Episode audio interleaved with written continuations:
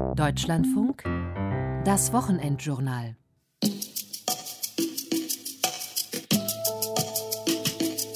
Von Herzen bin ich deutsch, mehr wie die Deutschen.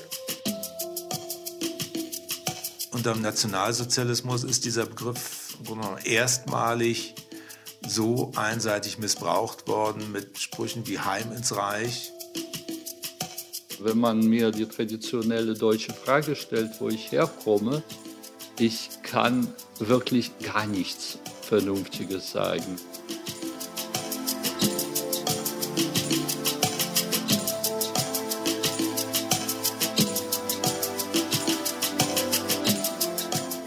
Heimatlos oder beheimatet? Wovon hängt ab, dass die einen Heimat finden und die anderen nicht?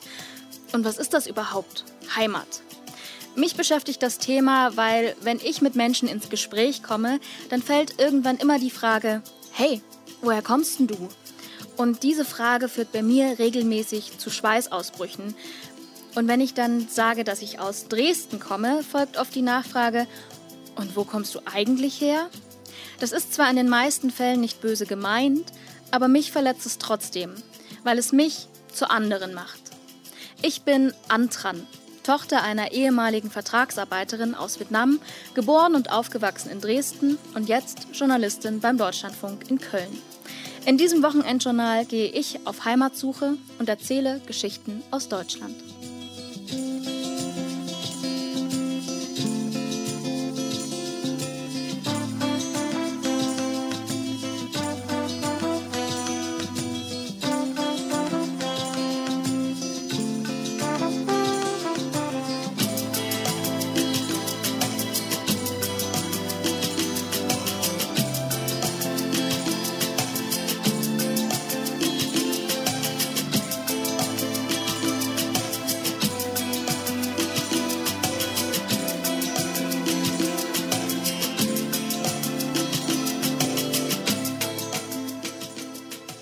Deutsch. Deutsch plus Vietnamesisch. Meine Mama ist kurz vor der Wiedervereinigung als Vertragsarbeiterin von Vietnam in die damalige DDR gekommen. Ich bin 1994 in Dresden geboren und jedes Mal, wenn ich über das Thema spreche, wühlt mich das ganz schön auf. Weil ich mir vorkomme, als würde ich zwischen den Stühlen stehen, zwischen zwei Heimaten, entweder Deutsch oder Vietnamesisch. Und ich habe mich irgendwann dafür entschieden, mit aller Kraft deutsch sein zu wollen. Habe versucht, alles Vietnamesische abzustoßen, indem ich zum Beispiel die vietnamesische Sprache komplett verlernt habe als Kind. Eine, die das anders gemacht hat, ist Manik. Früher habe ich immer gesagt, ich bin 50% Deutsch und 50% Inderin, wenn Leute mich gefragt haben. Aber inzwischen denke ich so, das ist so eine doofe, aufgezwungene Antwort von außen. Jetzt sage ich immer, ich bin 100% Deutsch und 100% Inderin und das geht. Und nur weil es in deinem Kopf nicht geht, das ist jetzt nicht mein Problem. Manik gehört also wie ich zur zweiten Einwanderergeneration. Im Gegensatz zu mir identifiziert sie sich aber viel mehr mit ihrer zweiten Heimat. Ich glaube, ich hatte auch viel Glück, wie meine Eltern das einfach gemacht haben, wie sie uns erzogen haben, weil irgendwie haben sie uns mit diesem Bewusstsein großgezogen, dass wir Deutsche sind und dass wir dementsprechend auch deutsche Rechte haben und äh, hier uns zu Hause fühlen. Aber gleichzeitig haben meine Eltern auch schon immer gesagt, die eigenen Wurzeln sind wichtig und die eigene Kultur ist wichtig. Und ich glaube, als Kind fand ich das anstrengend. Als Kind habe ich mir manchmal gedacht, oh, können wir nicht einfach nur deutsch sein? Also als Kind, du musstest dich halt entscheiden. Du durftest eigentlich nicht sagen, ich habe zwei Kulturen oder zwei Heimaten oder ich bin halt beides. Und ich glaube, gerade die deutsche Kultur erlaubt nicht so viel Ambiguität. Ich bin auf Manik aufmerksam geworden, weil sie ein Buch herausgegeben hat. Da geht es um eingewanderte Mütter. Mama Superstar heißt das und im Prinzip ist das ein Dankeschön an die Leistung aller Mütter, die ihren Familien in einem neuen Land eine neue Heimat aufgebaut haben. Und in einem Kapitel porträtiert Manik ihre eigene Mama, Dali. Dali ist Ende der 1980er von Indien nach Deutschland gekommen. Sie arbeitet seit vielen Jahren in der Pflege und bezeichnet sich selbst als Riesen-Deutschland-Fan. Ich liebe Deutschland. Wenn meinetwegen hier Probleme gibt, ich leide. Wenn wir Fußball verlieren, leide ich wirklich schlimmer als die Deutschen. Ja? Oder wenn jemand über Deutschland negative Kommentare lässt, ich äh, gebe immer Kontra. Manik ist ihre älteste Tochter. Ich erreiche die beiden im hessischen Oberursel bei Frankfurt. Wir sind zusammengeschaltet, deswegen ist die Soundqualität nicht immer optimal. Mutter und Tochter stehen sinnbildlich für erste und zweite Generation von Menschen mit Einwanderungsgeschichte. Die erste Generation, das sind die, die haben oft so eine Mentalität wie Gäste. Wir sind hier zu Gast und deswegen muss man dankbar sein für das, was man hat. Aber wir zweite Generation, wir sind ja keine Gäste. Wir, wir hören hier zur Familie und dann findet man es einfach unfair, wie die behandelt wird. Und ich glaube, umso älter man wird und umso mehr man dann auch Probleme sieht wie Rassismus, dann ist so ein bisschen die Deutschland-Euphorie auch ein bisschen bei mir, hat da nachgelassen. Aber Manike, eine Teil von Rassismus in Deutschland ist aber nicht alle, ne? Die Freunde, wo ich richtig verlassen kann, sind die Deutschen. Aber also für mich klingt es jetzt als Außenstehende schon so, als hättest du dann über Rassismus hinweggeschaut. An es ist so, in der Pflege sind halt alte Leute, die schimpfen viel über Ausländer. Ne? Einmal war meine Chefbesuch und die eine Frau hatte geschimpft über Ausländer. Dann sagte meine Chef, aber das darf die Frau Chander nicht wissen, das meinte mich. Und dann sagte, nein, die meine ich auch nicht. Die haben mich irgendwie ein bisschen rausgenommen von dieser ganzen Masse. Vielleicht kommt drauf an, weil ich auch Deutschland liebe. Und die wissen, dass ich nicht so bin, wie die typische Ausländer. Findest du denn, wenn man Ausländerin ist, dass man sich das erarbeiten muss, dass man gut behandelt wird? Weil das ja, klingt eigentlich nicht fair, dass man erst gut behandelt wird, was für ein guter Mensch man ist. Man, du benimmst dich schon gut. Du hast nie daneben benommen. Ich habe keine Schwierigkeiten gehabt. Ich gehe davon aus, dass du gut benimmst. Die An Anwälte auch nicht hier sitzen, wo die sitzen, wenn sie nicht gut benommen haben. Aber es ist schon sowas, dass wir uns nochmal extra gut benehmen müssen. Und das ist ja irgendwie, ja. finde ich, auch verkehrt. Nee, es ist so an, dadurch setzen sie, wo sie sitzen. Habe ich auch gesagt. Ne? Denn ich glaube, das bringt schon irgendwie ein bisschen Power. Diese Pushmittel von Eltern Du musst besser sein. Unbewusst haben wir gemerkt, wenn ihr beide für einen Job bewerbt, ne? wenn eine Deutsche dabei ist, die besser als ihr seid, dann kriegt sie das Job. Und wenn ihr besser seid, dann kriegt ihr Job. Deswegen haben wir gesagt, das muss besser sein als die Deutschen. Du findest das ja nicht gut, oder? Du findest eigentlich, ich es finde nicht egal. gut. Nein. Genau. So, Aber wir sind machtlos, Mani. Und mit dieser Machtlosigkeit hat sich Dali anscheinend mit der Zeit einfach arrangiert. Problem war, ich habe Rassismus selber nicht so wahrgenommen. Ne? Ich glaube, wir haben Rassismus mit böse Menschen irgendwie so äh, verwechselt. Ja? Wenn du nicht wusstest, hm. was Rassismus ist, wie konntest du uns denn beschützen? Nur, man, das dass keiner euch dumm anmacht, ne? dass du alles bekommst, dass du keine Nachteile hast. Ne? Verstehst du? Okay, das finde ich ja. sehr interessant, weil ich habe mir nie gedacht, oh, ich kriege das alles, weil meine Eltern wollen nicht, dass Leute denken, oh, das, dass du keine, wir keine Geld haben, dann nicht leisten können. Ja. Die haben alles bekommen, egal Nintendo war damals auch so teuer. Die Shiva hat sogar Digital gekauft, 170 D äh, äh, Euro oder DM, keine Ahnung. Wir haben immer noch stehen irgendwo. Das ist eine Erinnerung von Shiva, ne? von meiner Tochter. Meine zweite Tochter, die war jünger als die Manik. Und die lebt nicht mehr, das war oh. ihre Riddle. Shiva ist bei einem Verkehrsunfall in Indien gestorben. Als Dali vom Tod ihrer zweiten Tochter spricht, bleibt sie ganz ruhig. Aber mir fällt auf, dass Shivas Tod auch etwas mit Dalis Heimatverständnis zu tun hat. Er hat ihr Verhältnis zu ihrem Geburtsland Indien nachdrücklich erschüttert. Selbst zehn Jahre später wollte sie nicht mehr nach Indien reisen man weiß schon, dass niemand schuld dran ist, aber man will auch jemand Schuld geben an alles. Ne? Und wie hat es dein Verhältnis zu Indien beeinflusst? Sagst du heute, dass Indien deine Heimat ist, obwohl das passiert ist? Ja, weil ich dort geboren bin, dass ich meine Wurzeln dort sind. Mani, ich glaube, die Anna hatte diese Punkte auch geknackt nach Shivas Unfall. Ne? Damals habe ich mhm. auch gesagt, ich will nie wieder nach Indien. Du weißt das. Damals wollte ich nie wieder ne, Indien besuchen. Ich habe Indien als Feind gesehen damals. Ne? Und jetzt denke ich, ich kann nicht mein Leben dort vorstellen. Und Heimat ist dort, wo du wohlfühlst. Glaub mir, Jungs, es gibt Tausende von uns. Wir sind zwischen beiden Welten aufgewachsen. Punkt. Ich muss mich nicht entscheiden. Ich muss nur ich selber sein. Leute, die sich treu sind, sind eine Seltenheit wie Elfenbein. Seht es ein, denn Identifikation ist nur ein Gefühl wie eine Handyvibration. Meine Ansicht, Bro, ob Religion, ob Tradition, zusammen in einem Land zu wohnen ist schwer, aber ihr macht das schon. Aber ihr macht das schon. Während meine Freundinnen mit 16 zum ersten Mal ihren Personalausweis beantragt haben, saß ich das erste Mal in der Ausländerbehörde. Denn ich habe keinen deutschen Pass, keinen Personalausweis.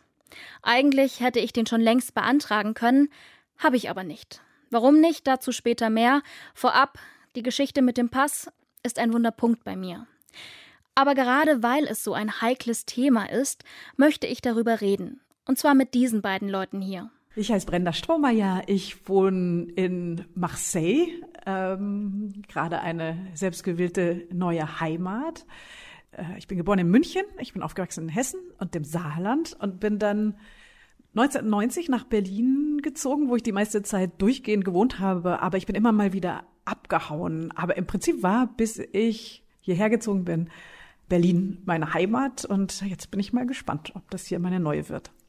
Ich heiße Nikolai Klemenjuk, ich wohne in Berlin. Ich bin geboren auf der Krim in der schönen und durchgeknallten Stadt Sevastopol. Als ich dort geboren wurde, hieß das Land noch die UdSSR. Dann wurde es nach dem Zerfall der UdSSR die Ukraine. Und jetzt wurde die Krim von Russland annektiert und das ist in gewissem Sinne Niemandsland. Also rechtlich ist natürlich die Ukraine, aber tatsächlich ist es, naja, irgendwas Verrücktes. Brenda und Nikolai sind ein Paar. Sie haben beide, im Gegensatz zu mir, einen deutschen Pass, aber, auch im Gegensatz zu mir, ein eher unklares Bild davon, was ihre Heimat ist. Keine Ahnung. Wahlheimat Berlin. Für mich ist einerseits klar, meine Heimat ist Dresden, ist Deutschland, aber für die 100 Prozent reicht es irgendwie nicht, weil mir da gefühlt etwas fehlt. Ich bin zwar 1994 in Dresden geboren, bis zum Jahr 2000 war es aber so, dass Kinder automatisch die Staatsbürgerschaft der Eltern bekommen haben. Und bei mir stand dann eben Vietnam. Ich bin also Staatsbürgerin eines Landes, mit dem mich kaum etwas verbindet. Mit drei Jahren war ich das erste und einzige Mal in Vietnam. Und Nikolai, der ist in einem anderen Land geboren, das es heute gar nicht mehr gibt. Was ist für ihn Heimat? Das ist eine Stadt, in der ich mich am meisten zu Hause fühle. Also Ukraine ist auch keine Heimat für dich? Das äh, ist eine sehr interessante Frage. Ja, also ich bin äh, als Kind aus Sevastopol nach Moskau gezogen. Moskau ist nicht in der Ukraine. Und mit 20 kam ich nach Berlin. Äh, und da war es noch die UdSSR. Und ich habe keinen einzigen Tag meines Lebens in der unabhängigen Ukraine gelebt. Und das ist äh, ein etwas verrücktes Gefühl. Also wenn man mir die traditionelle deutsche Frage stellt, wo ich herkomme, ich kann wirklich gar nichts Vernünftiges sagen. Ja, Nikolai hat heute die russische und die deutsche Staatsbürgerschaft. Den deutschen Pass hat er bekommen, weil er als sogenannter jüdischer Kontingentflüchtling nach Deutschland ausgewandert ist. Nach der Wiedervereinigung und dem Zerfall der Sowjetunion gab es für jüdische Menschen aus der UdSSR nämlich eine Sonderregelung. Durch diese konnten sowjetische Juden wie Nikolai nach Deutschland einfacher emigrieren, heißt ohne einen Asylantrag zu stellen oder nachweisen zu müssen, dass sie verfolgt werden. Bis 2004 sind auf diese Weise rund 220.000 Menschen von der Sowjetunion nach Deutschland gekommen, so wie Nikolai. Und ich habe davon profitiert. Das war ein absoluter Zufall. Ich kam nach Deutschland, um Freunde zu besuchen. Und da hat mich jemand vom Bahnhof in Berlin abgeholt und sagte, hm, du siehst so jüdisch aus, vielleicht bist du ja auch einer. Hm, ja, dann hast du Papier, äh, ja, ja, ja, die Geburtsurkunde. Und äh, dann gehe doch zu dieser Judenaufnahmestelle. Also da, wo vorher die Republikflüchtlinge waren, waren dann die Kontingentflüchtlinge.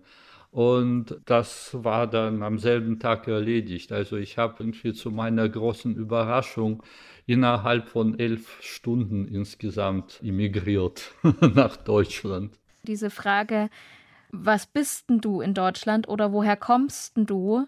Die kann man euch ja auch gar nicht so richtig stellen, ohne so einen Rattenschwanz an Antwort zu bekommen, oder?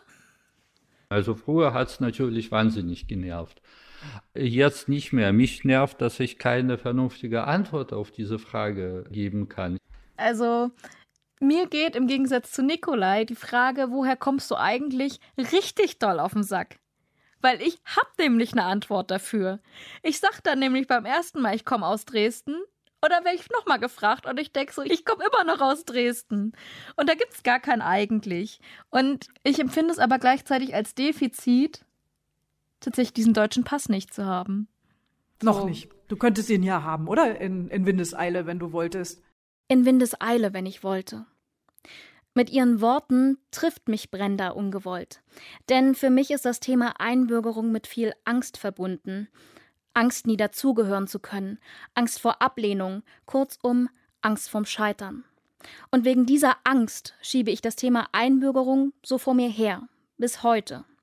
Vor zehn Jahren habe ich mich das erste Mal mit dem Thema beschäftigt. Es ist die Zeit, als Bundeskanzlerin Angela Merkel auf dem Deutschlandtag der Jungen Union sagt, Natürlich war der Ansatz zu sagen, jetzt machen wir hier mal Multikulti und leben so nebeneinander her und freuen uns übereinander, dieser Ansatz ist gescheitert. Absolut gescheitert. Und Horst Seehofer, heute Heimatminister, damals CSU-Parteivorsitzender und Ministerpräsident von Bayern. Multikulti ist tot. Und mittendrin ich, die versucht, auch auf dem Papier Deutsche zu werden. Integrations- und Sprachtest kann ich mir damals sparen, weil ich hier zur Schule gegangen bin. Was ich trotzdem nachweisen muss, die letzten vier Schulzeugnisse, dass ich bzw. meine Eltern genug Geld verdienen, um ohne staatliche Hilfe unser Leben zu finanzieren, ich muss mich zur freiheitlichen demokratischen Grundordnung des Grundgesetzes bekennen, und ich denke mir nur, wie absurd, ist doch selbstverständlich. Und was mir damals am meisten Bauchschmerzen bereitet, ich soll auf zwei Seiten, handschriftlich, meinen Lebenslauf aufschreiben, als Fließtext. Mit 16, in einem Alter, in dem außer Schule und Freunde nicht viel mehr im Leben wichtig ist. Soll ich mir Gedanken machen, was ich bisher alles erreicht habe, warum ich die deutsche Staatsbürgerschaft bekommen will, warum ich die verdient habe? Das fühlt sich verkehrt an.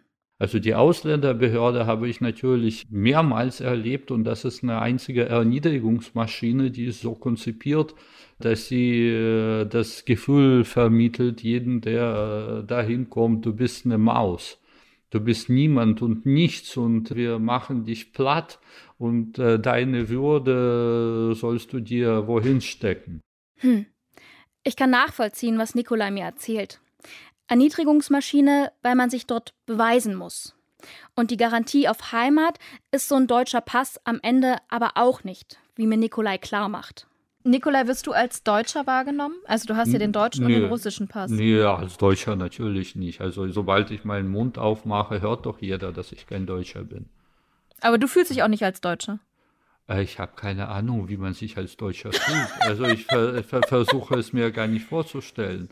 Es ist schon eine lustige und irgendwie merkwürdige Situation. Und natürlich ein äh, totales Luxusproblem, dass ich mit zwei Pässen, zwei Staatsangehörigkeiten, äh, dass ich mich trotzdem heimatlos fühle. Also das fühle ich. Das Gefühl kann ich dir sehr gut beschreiben, wie es sich anfühlt, nirgendwohin richtig äh, hinzugehören. Ja, also als halber Jude väterlicherseits bist du natürlich kein Richtiger. Also wirst von den religiösen und konservativen Menschen nicht als richtiger Jude gesehen.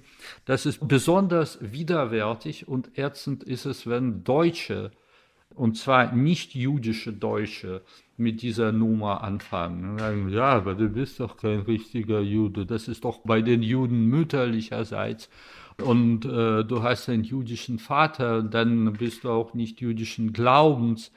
Ja, ich sage, okay, Leute, also für Auschwitz hätte es gereicht, aber jetzt versteht er das plötzlich nicht mehr. Bam, das hat gesessen. Diese ganzen Kategorien, Deutsch, nicht Deutsch, jüdisch, beheimatet, heimatlos, die stoßen irgendwann an ihre Grenzen. Und trotzdem scheinen wir uns doch ganz oft ganz fest an sie zu klammern, einfach um Ordnung im Kopf zu schaffen.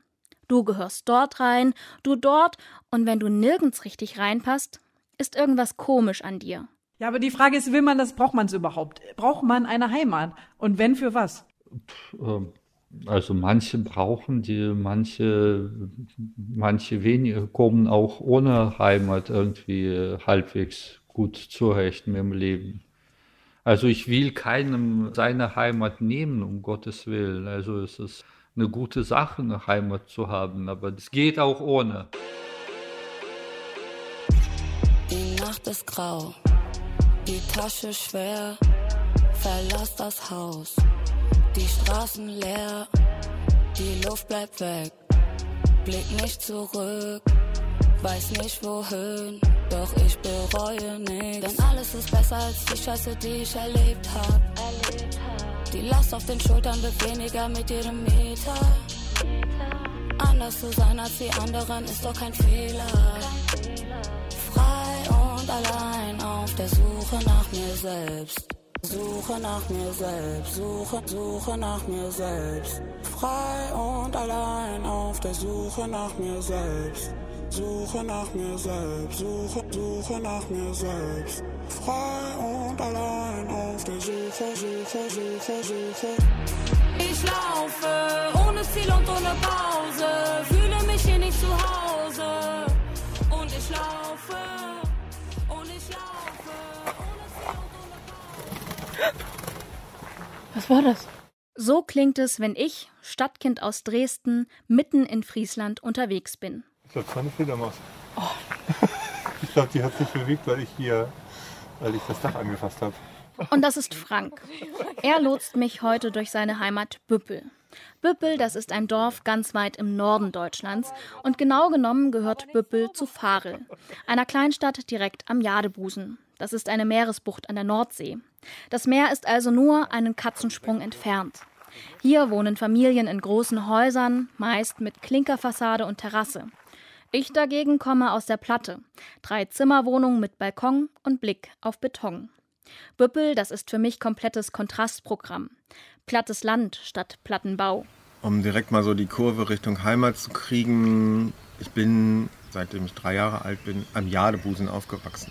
Das ist Jure, ein guter Freund von meinem Büppel-Reiseführer Frank. Die beiden haben sich hier kennengelernt. Bis vor ein paar Jahren hat Jure selbst noch in Büppel gewohnt, in einem Haus mit Frau und Kindern. 2017 war er sogar Vorstand der Dorfgemeinschaft. Doch dann endet seine Ehe, Jure zieht aus, wohnt erst mal hier, mal dort, wird dann Busfahrer in Hamburg und wohnt heute in der Hansemetropole. Frank, der hat es genau andersrum gemacht. Er kommt aus der Universitätsstadt Oldenburg und ist erst für die Familie aufs Land gezogen. Nach seiner Scheidung behält er das Haus und entscheidet, im zweieinhalbtausend Einwohnerbüppel zu bleiben. Das war super spannend. Nachdem man 20 Jahre lang quasi verpflichtet war, aufgrund Familie und Verbindung nach Büppel zu fahren, von Oldenburg, von der Arbeitsstätte, habe ich gemerkt, ich bin auch wirklich gerne hier. Zwei Freunde also, die sich hier auf dem Land kennengelernt haben. Der eine ist hier aufgewachsen, der andere aus der nächsten Großstadt zugezogen. Und heute wohnt eben nur noch Frank hier. Djure, der ist gegangen. Raus aus Augusthausen, raus aus dem Dorf, rein in die Stadt. Erst nach Oldenburg für den Zivildienst, dann studieren in Münster und Bochum. In NRW lernt er seine Frau kennen, gründet eine Familie, baut ein Haus. Klingt erstmal bis hierhin nach einem ziemlich durchschnittlichen Leben. Gleichzeitig ist Jure viel im Internet unterwegs. Er gehört zur ersten Generation auf Twitter, fängt an zu bloggen, als erst wenige wissen, was ein Blog überhaupt ist. Er pendelt zwischen Büppel und Hamburg hin und her und zusammen mit seiner damaligen Frau beschließt er, eine offene Ehe zu führen. Es war immer beides irgendwie in meinem Leben und ich glaube, es war auch immer so beides mein Bedürfnis. Also gleichzeitig in dieser Landschaft hier am Jadebusen sein zu können und aber auch den Reiz und die Abwechslung der großen Stadt irgendwie um mich herum zu haben. Für mich war auch völlig klar, in dem Moment, wo ich mein Abitur habe, werde ich mein Elternhaus verlassen. Ausziehen, Ausbildung oder Studium. So geht es für die meisten nach dem Schulabschluss weiter. Da ist es wohl egal, ob Land oder Stadt. Klingt auch erstmal ganz logisch, dorthin zu ziehen, wo es Arbeit und Universitäten gibt, also in Ballungsgebiete. Frank, der hat es aber genau andersrum gemacht. Also bei mir war es tatsächlich damals so, dass ich meine Frau kennengelernt habe. Die kam hier aus dem Ort. Und für uns war relativ schnell klar, dass wir zusammenziehen. Und der logistische Schwerpunkt hier mit Schwiegereltern und Schule für das Kind war einfach Fahre und der Ort. Und so bin ich aus Oldenburg raus. Eine relativ ungewöhnliche Bewegung. Die meisten Menschen wollen ja aus der Provinz und Oldenburg ist wirklich auch keine große Großstadt, wollen ja dann raus in die weite Welt. Und dass jemand auf die Idee kommt und sehr früh eine Familie gründet, um dann 30 Kilometer weiter nördlich an den Jadebusen zu ziehen, aus der einzigen Großstadt in der Region, das hat da zu dem Zeitpunkt für einigermaßen Stirnrunzeln gesorgt. Stirnrunzeln bekomme ich zwar nicht, aber mich überrascht Franks Entscheidung im ersten Moment auch.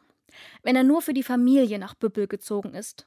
Was hält ihn noch hier, nach der Scheidung und nachdem die Kinder aus dem Haus sind? Das war tatsächlich auch so der Moment, wo ich ins Überlegen gekommen bin, ob, ob, dieser Standort dann eben nach dem Ende der Beziehung nach dem Auszug, das ist auch tatsächlich ein ganz wesentlicher Bruch so in der Biografie gewesen, weil sich ja vieles verändert hat. Ich hatte zu dem Zeitpunkt tatsächlich durch die Erkrankung meiner Eltern auch die Möglichkeit, in mein Elternhaus zu ziehen und habe das auch überlegt, nach Oldenburg zu gehen und habe das aber verworfen. Und zwar einerseits deswegen, weil es hier wirklich fürchterlich schön ist und dann war es auch so, dass ich in dem Moment den Aufwand gescheut habe. Und mit der Entscheidung, muss ich auch ganz ehrlich sagen, habe ich auch nochmal einen ganz anderen Frieden gefunden mit dieser Region oder mit diesem Ort, weil das eben so eine unruhige Zeit war und zur Disposition stand, vielleicht auch ganz woanders hinzugehen. Also ich wäre vielleicht auch nochmal gerne ins Ausland gegangen. Aber ich bin auch tatsächlich, wir waren so beim Thema Heimat, ich bin tatsächlich auch ein sehr verbundener Typ. Also ich mag gerne eine Verbindung haben. Ohne Verbindung keine Heimat. Da kann ich Frank nur zustimmen. Bei Djure scheint mir die Antwort aber komplizierter zu sein. Also wenn ich einen Ort oder ein Gefühl benennen soll, das ich Heimat nenne, dann kann das nur Augusthausen sein. Mit diesem konkreten Flecken Erde, Augusthausen oder konkreter Grundstück meiner Eltern, ja. verbinde ich ein heimatliches Gefühl. Mich verbindet aber überhaupt nichts mit dem Rest dieses Ortes. Ganz im Gegenteil, ich fühle mich da ausgesprochen fremd. Weißt du, wenn ich im Moment ja nicht so deutlich sichtbar, aber wenn ich als Mensch, der in den letzten Jahren in offenen bzw. polyamoren Beziehungskonstrukten gelebt hat, lackierte Fingernägel hatte, einen Beruf hatte, den ich nicht mal mir selber erklären konnte, und dann jetzt Internet. Irgendwas mit Internet, jetzt plötzlich Busfahrer in Hamburg geworden ist, wenn ich mit dieser Biografie in so einen Ort wie Augusthausen komme, dann stehen die meisten Leute in diesem Ort vor mir und sagen, was ist das? Was will der hier? Ja. Vielleicht tue ich einigen Menschen in diesem Ort mittlerweile auch Unrecht, weil auch dieser Ort sich natürlich verändert hat und auch die Menschen hier auf dem Land sich verändert haben in den letzten 40 Jahren. Aber ich fühle mich dann in diesem Ort erstmal als totaler Fremdkörper. Ne, es gibt diesen, es gibt diese, diese diese Nische im Arbeitszimmer in meiner Eltern, wo so ein Gästebett drin steht und wenn ich mich in diese Nische begebe, dann fühle ich mich geborgen, äh, zu beschützt, zu Hause. Ja, hier will ich sein, hier will ich immer wieder herkommen. Aber ich kann da nicht überleben. Heimisch und fremd zugleich. Zu Hause, weil hier sein Elternhaus steht und fremd, weil sein Äußeres, sein Lebensstil nicht hierher passen, weil er nicht sein kann, wie er ist. Und das fühlt sich ziemlich beengt an, egal ob Stadt oder Land. Und an der Stelle muss ich auch an meine Heimat Dresden denken. Dort geht es mir manchmal ähnlich. Einerseits liebe ich es da, weil da meine Familie wohnt, alles vertraut ist. Auf der anderen Seite bin ich auch diejenige, die montags, als Pegida noch demonstriert hat, lieber zu Hause geblieben ist, weil ich Angst vor Anfeindungen hatte.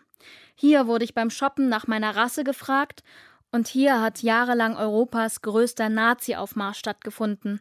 Auch das ist Heimat. Heimat, die weh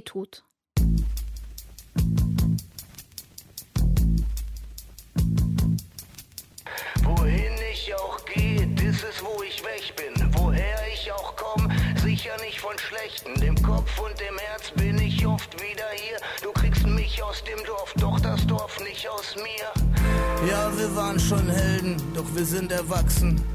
Die auf Chromfelgen, wie auf Indie-Achsen. Wo bleibst du nur? 1 zu 0 für die Vereinskultur. Die reinste Ruhe, Borderline und radikal. So wie Sportverein und Abiball. Das ist, wo ich weg bin. Hör mal, merkst du was? Meine Skyline reicht vom Bordstein bis zum Kerzenwachs.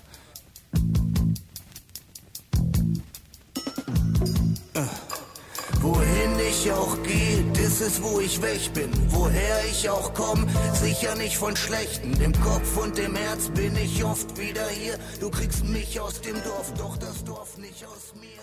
Wenn ich über den Begriff Heimat nachdenke, dann habe ich zunächst mal warme Gefühle. Ich denke sofort an Dresden, an Eierschecke, an Striezelmarkt. Aber seit ich in den Westen gezogen bin, merke ich, dass manchmal auf mich als Ostdeutsche herabgeschaut wird. Beispiel. Ich habe mal bei einer Freundin übernachtet für ein Bewerbungsgespräch. Da habe ich mich vorgestellt und gesagt, ich komme aus Dresden. Ihr Mitbewohner sagt dann zu mir, ach, du bist ein Zoni. Und ich dachte mir, wo bin ich denn hier gelandet? Oh, dass in eurer Generation das tatsächlich noch so gesagt wird, wundert mich tatsächlich auch. Ist ja an sich eher ganz interessant, wie Generationen Begriffe, Werte und Wertungen, die damit verbunden sind, obwohl sie es nie erlebt Erlebt, haben genau. und für sie nicht relevant sind, ja. mit aufsaugen durch Eltern, Gesellschaft, Bekannte von den Eltern, Großeltern und genau noch wissen, unter welcher Bewertung sie das anwenden können. Zu dir zu sagen, Zoni war ja nicht eine geografische Zuordnung, sondern Zoni ist ja eine Beleidigung, dass sowas noch funktioniert. Die neuen Generationen schleppen ja ungeheuer viel Schleim und Müll von den alten Generationen noch mit. Und das Ergebnis ist ein Zoni. Die beiden, mit denen ich mich unterhalte, sind Silke und Hans. Ich spreche mit ihnen, weil sie, ganz anders als ich mit meinen 27 Jahren, die Wende und die deutsche Wiedervereinigung bewusst miterlebt haben. Als die Mauer fiel, waren beide bereits erwachsen. Und vor 15 Jahren, da haben sich Silke und Hans, sie ein Wessi und er ein Ossi, in ihrer jetzigen Heimat Bayern kennen und lieben gelernt. Ich bin in Schleswig-Holstein groß geworden und bin nach fast 20 Jahren da oben im Norden nach München gezogen und habe hier angefangen zu arbeiten, bin hier hängen geblieben, habe geheiratet, zwei Kinder gekriegt, habe mich getrennt und habe dann Hans kennengelernt und lebe mit ihm jetzt hier in München, also in Bayern, dem Gegenteil von, von Schleswig-Holstein. Und das ist jetzt mein neues Zuhause. Ich bin Hans, bin aufgewachsen und habe sprechen gelernt in Berlin. Weil manche das immer noch fragen, sage ich das gerne in Berlin-Ost, auch wenn ich nicht das Gefühl habe, dass das heute eine Rolle spielt. Und lebe hier in München und bin ganz froh und habe hier eine neue Heimat gefunden. Zu erzählen hatten sich Silke und Hans beim Kennenlernen also einiges. Nicht nur, weil die beiden aus Ost und West kommen, sondern auch, weil Hans eine ganz besondere Familiengeschichte hat. Er erzählt mir, dass seine Großeltern in der KPD und SPD waren. Als Hitler an die Macht kommt, geht seine Großmutter in den antifaschistischen Untergrund, sein Vater und Großvater kommen beide ins Konzentrationslager. Nur sein Vater überlebt. Hans sagt selbst, für mich der Begriff Heimat eher ein Tabubegriff war, also den habe ich nicht verwendet.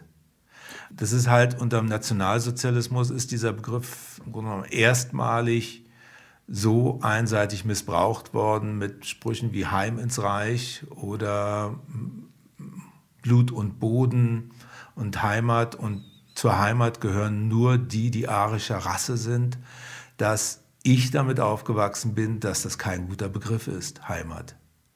Alles, was dahinter steht, Geborgenheit, sich vertraut fühlen mit etwas, Gerüche, Klänge, Lieder, Menschen, Verhaltensweisen, wo man sich geborgen fühlt, das ja, aber der Begriff nicht. Ich bin in einer antifaschistischen Wolke aufgewachsen und das führte in der DDR zu Privilegien. Also das führte in der DDR auch für mich zu einer gewissen, ich nenne das immer Narrenfreiheit. Also ich konnte zum Beispiel die Planwirtschaft kritisieren unter Ökonomen und es ist mir nichts passiert. Wenn jemand anders das gesagt hätte, der wäre möglicherweise aus dem Betrieb geworfen worden oder hätte nicht die Möglichkeit bekommen zu studieren oder zu promovieren. Aber ich habe mich genauso dumm, was das Beherrschen des westdeutschen Systems angeht und des Alltags angeht, wie viele, viele andere auch gefühlt. Also das Leben in der DDR kann ich mir nicht vorstellen, dass das das Nonplusultra war. Aber dass eben auch nicht alles schlecht war. Weil das hieße, die ganze Jugend meiner Eltern oder ein Großteil des Lebens meiner Großmutter zu negieren. Also erstens mal haben sich die Ostdeutschen viel mehr für die Westdeutschen interessiert, auch vor der Wende, als andersherum. Und andererseits war es so, dass die Ostdeutschen ja die Bedingungen, die ihnen Westdeutschland vorgegeben hat, kennenlernen mussten, weil sie haben sich ja dafür entschieden und dafür gestimmt, sich diesen westdeutschen Bedingungen zu unterwerfen, klingt negativ, aber äh, die zu übernehmen. Siehst du das so komplett kritiklos, diese Übernahme? Boah, das ist, weißt du, das ist 30 Jahre her. Es war nicht das optimale Ziel für mich. Aber vom Ergebnis her ist es halt so. Also nach 30 Jahren mache ich mir keine Gedanken, ob das gut oder schlecht oder weiß ich was war. Alles mehr als 30 Jahre her. Das stimmt. Und ich persönlich habe von der Wiedervereinigung vor allem profitiert, würde ohne ein geeintes Deutschland wohl heute hier nicht im Deutschlandfunk in Köln moderieren können.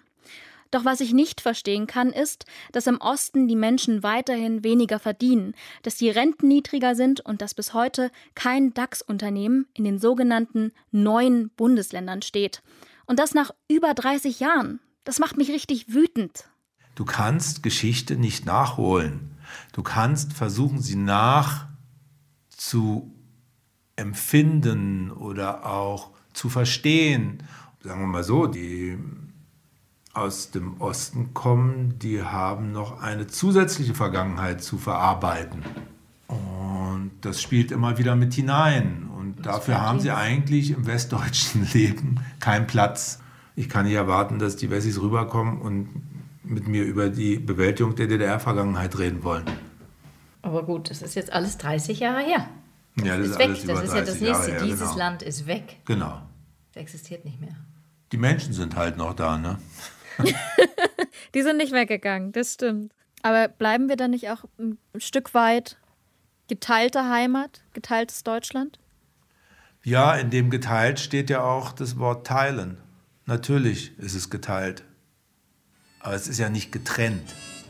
Getrennt war es. Du kommst aus dem Süden, wie fühlst du dich im Norden? Du kamst wegen der Liebe, was ist aus ihr geworden?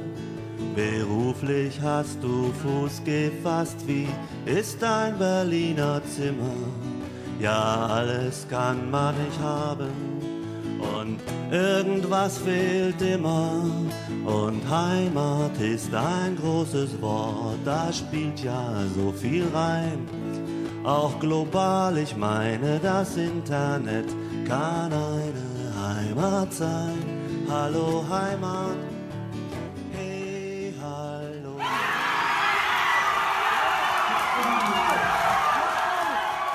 So klingt es, als im Oktober 2020 verkündet wird, der Titel Europäische Kulturhauptstadt 2025 geht an Chemnitz.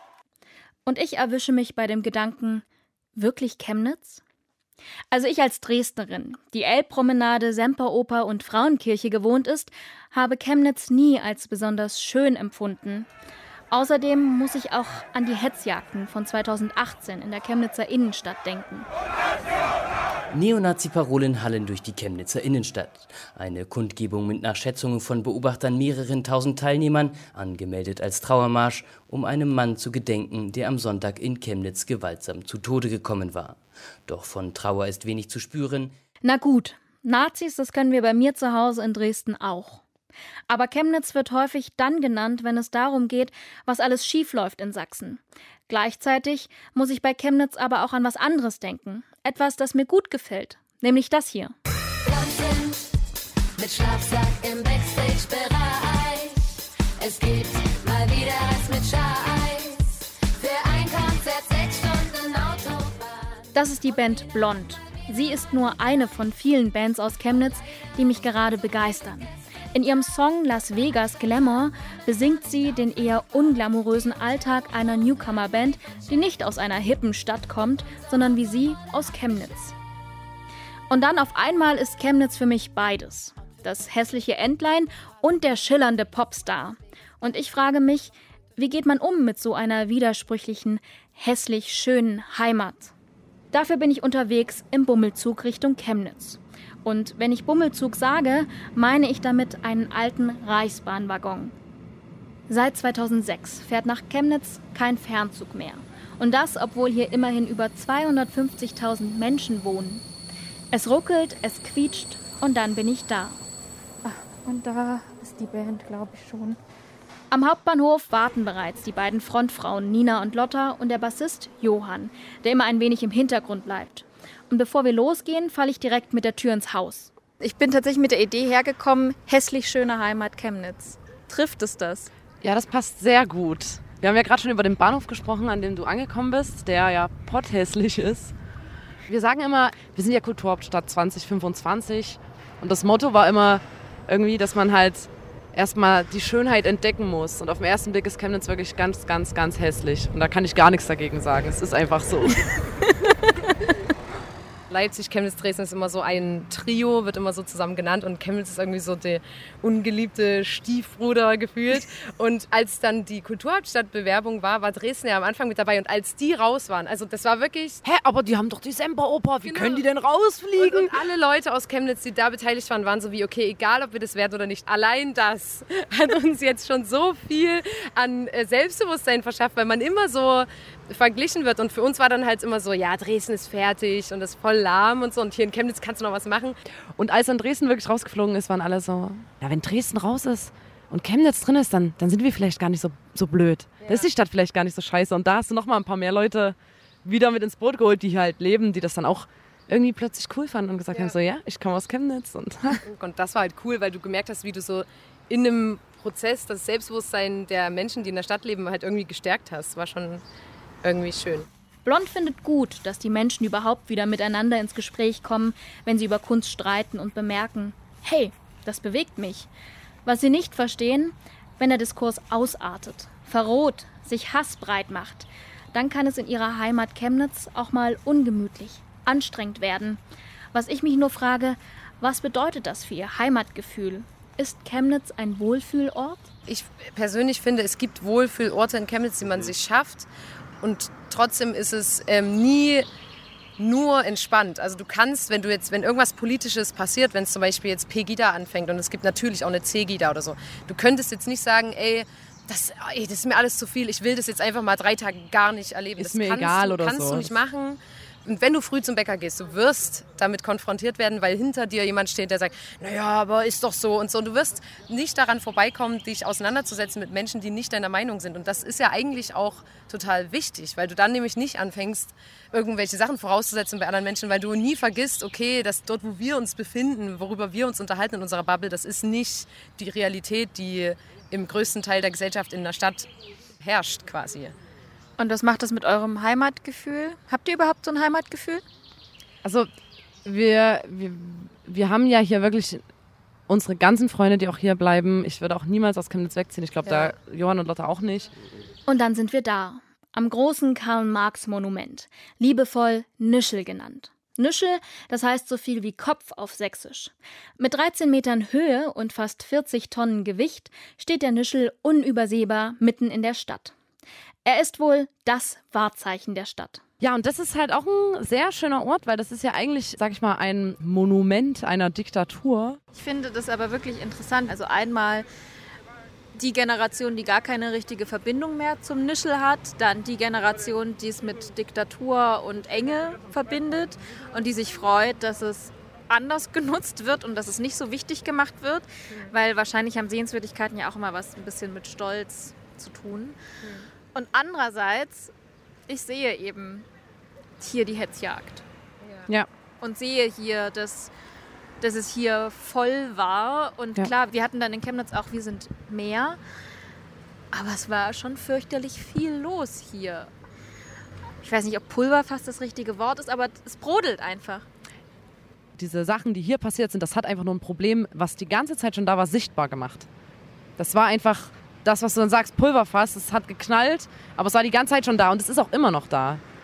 Es ist übelst schwierig, weil man ist immer in dem Zwiespalt, dass man halt sagt, okay, ähm, es gibt auch andere Sachen in Chemnitz und es gibt auch die jungen Leute und die sind nicht rechts, aber trotzdem ist es ja auch gut, dass aufmerksam gemacht wird auf ein Problem, was ja offensichtlich da ist. Ich traue mir nicht immer so ohne weiteres zu sagen, so ich liebe Chemnitz, Chemnitz ist geil. Ich mag Chemnitz total, aber natürlich muss ich dann, habe ich immer das Gefühl, darf ich Chemnitz cool finden, weil zu Chemnitz gehört halt auch diese Seite, diese eine, die super scheiße ist. Die gehört halt zu Chemnitz dazu. Darf ich dann überhaupt der Chemnitz-Fan sein? So, das ist immer so ein bisschen, man hat so einen, so einen eingepflanzten Chemnitz-Komplex. Den hat man hier, wenn man hier wohnt. Man findet es, glaube ich, nie hundertprozentig cool hier. Tja, aber wo ist es schon zu 100% cool? So ein Chemnitz-Komplex, den kann ich mir auch an anderen Orten vorstellen.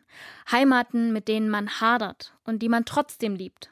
Dresden zähle ich da auf jeden Fall auch dazu. Aber auch Augusthausen, so wie es Dure beschrieben hat. Ein Spruch aus dem Ruhrgebiet, der mir dazu einfällt, ist: Woanders ist auch scheiße. Das heißt aber nicht, dass das so bleiben muss. Heimat ist keine Konstante. Wir können aktiv unsere Heimat formen, ihr eine Perspektive geben, so wie blond. Ich hatte nie diesen Moment, wo ich gesagt habe, es ist alles scheiße hier oder so, so wie halt 90 Prozent der Leute aus meiner Klasse, die Abitur gemacht haben gesagt haben, wir wollen auf jeden Fall weg hier. Bei uns hat sich da irgendwie so eine Gruppe ähm, gefestigt, dass die gesagt haben, ey, lass einfach hier bleiben und wenn es was stört, müssen wir es halt ändern.